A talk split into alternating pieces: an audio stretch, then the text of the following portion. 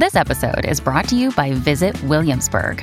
In Williamsburg, Virginia, there's never too much of a good thing. Whether you're a foodie, a golfer, a history buff, a shopaholic, an outdoor enthusiast, or a thrill seeker, you'll find what you came for here and more. So ask yourself, what is it you want? Discover Williamsburg and plan your trip at visitwilliamsburg.com. What are the objects that define espionage? What secrets lie hiding in plain sight? I'm Alice Loxton, and this is a history of the world in spy objects from Spyscape Studios.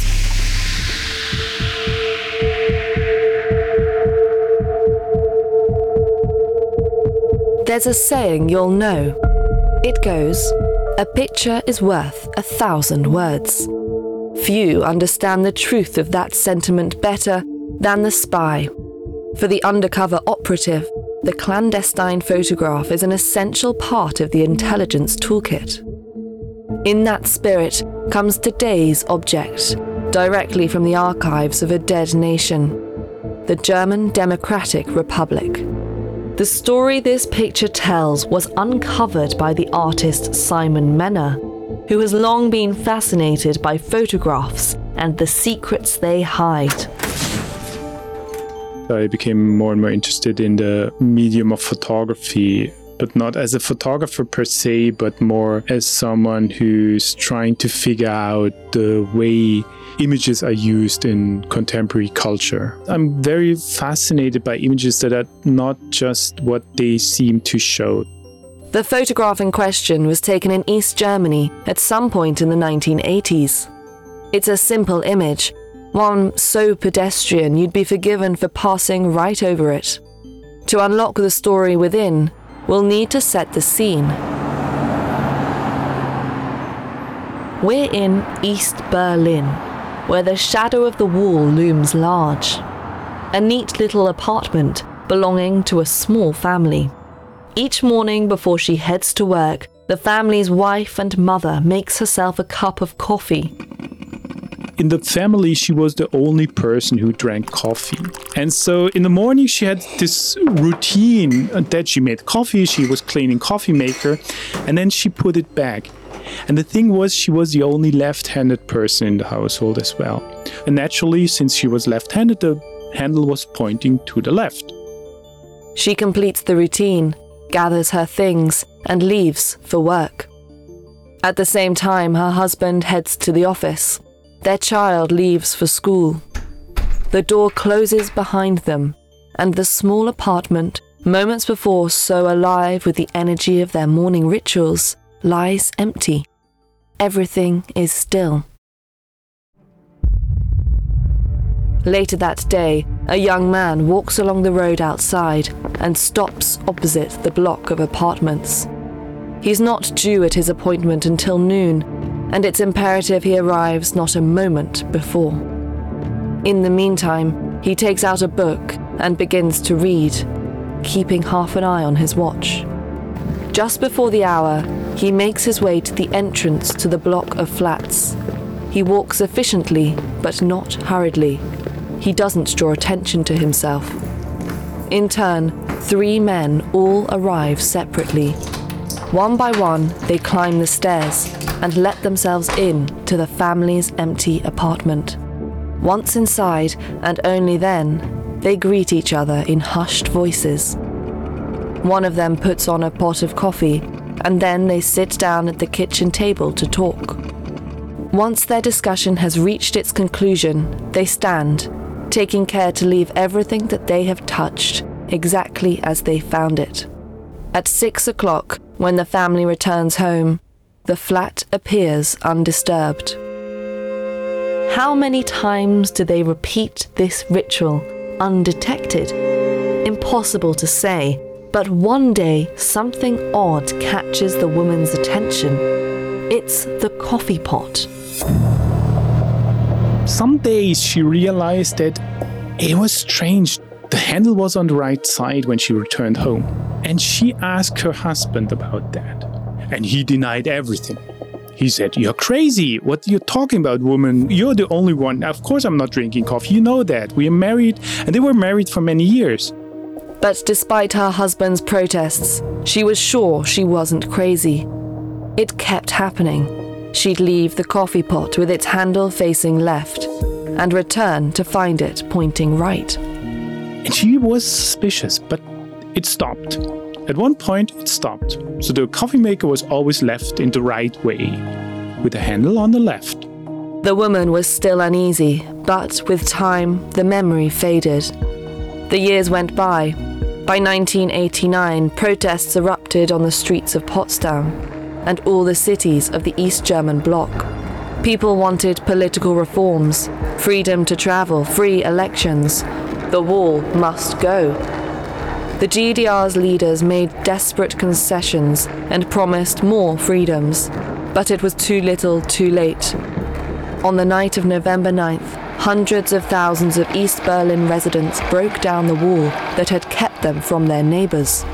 People left East Germany in droves, but not the woman with the coffee pot.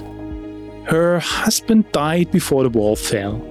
And after the fall of the Berlin Wall, as many people in East Germany did, she started dealing with the history of East Germany and she went through the Stasi archive to look at her own files.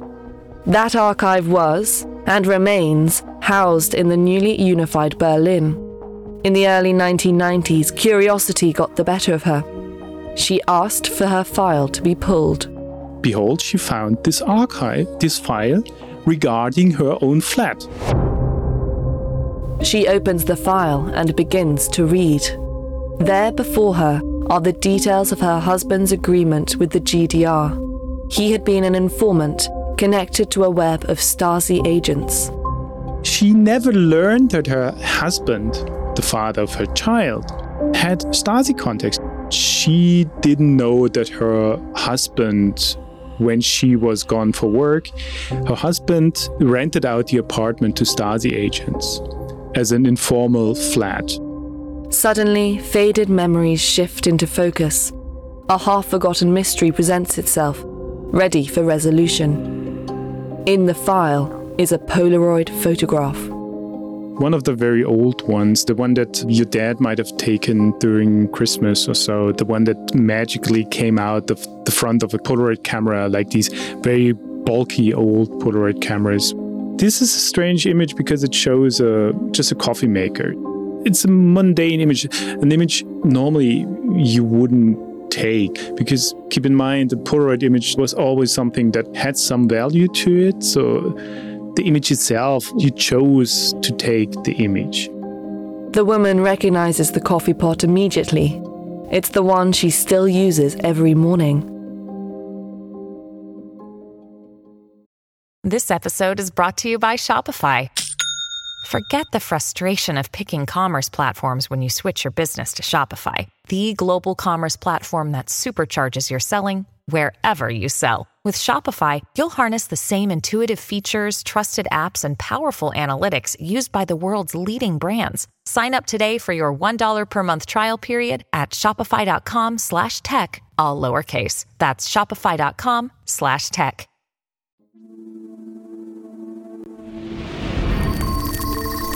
Looking at this photo in the eerie archive takes her mind back to that uncomfortable conflict years earlier.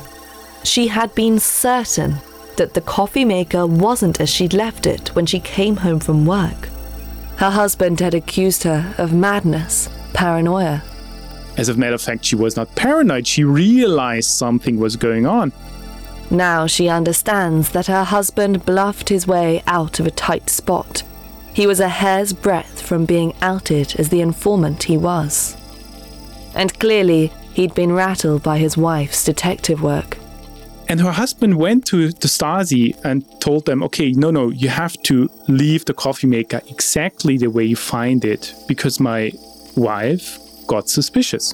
But then this caused paranoia in the Stasi as a reply because now the agents had to really focus on leaving the coffee maker as they found it before. And so the Stasi took this one image, this one Polaroid image, as an explainer on how to leave the coffee maker behind how to take care of this coffee maker and how to not leave traces because we left traces. So we have to be paranoid about leaving traces or not. So this image of a coffee maker is not just the image of a coffee maker, it's the image of a paranoid system. Simon has found hundreds of images like this one. The inner workings of Stasi agents trying to hide their tracks. Polaroid cameras were imported to the GDR for this very reason. Before the age of digital cameras and smartphones, how else could an agent create an immediate record of a scene? A reference point to be reassembled after a property had been ransacked for secrets. Now those photos exist as domestic postcards from another time, another planet, ready to be deciphered by a new generation of truth seekers.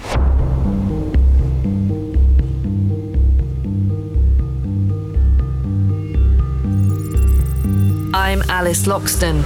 More secrets await in the next episode of A History of the World in Spy Objects from Spyscape Studios.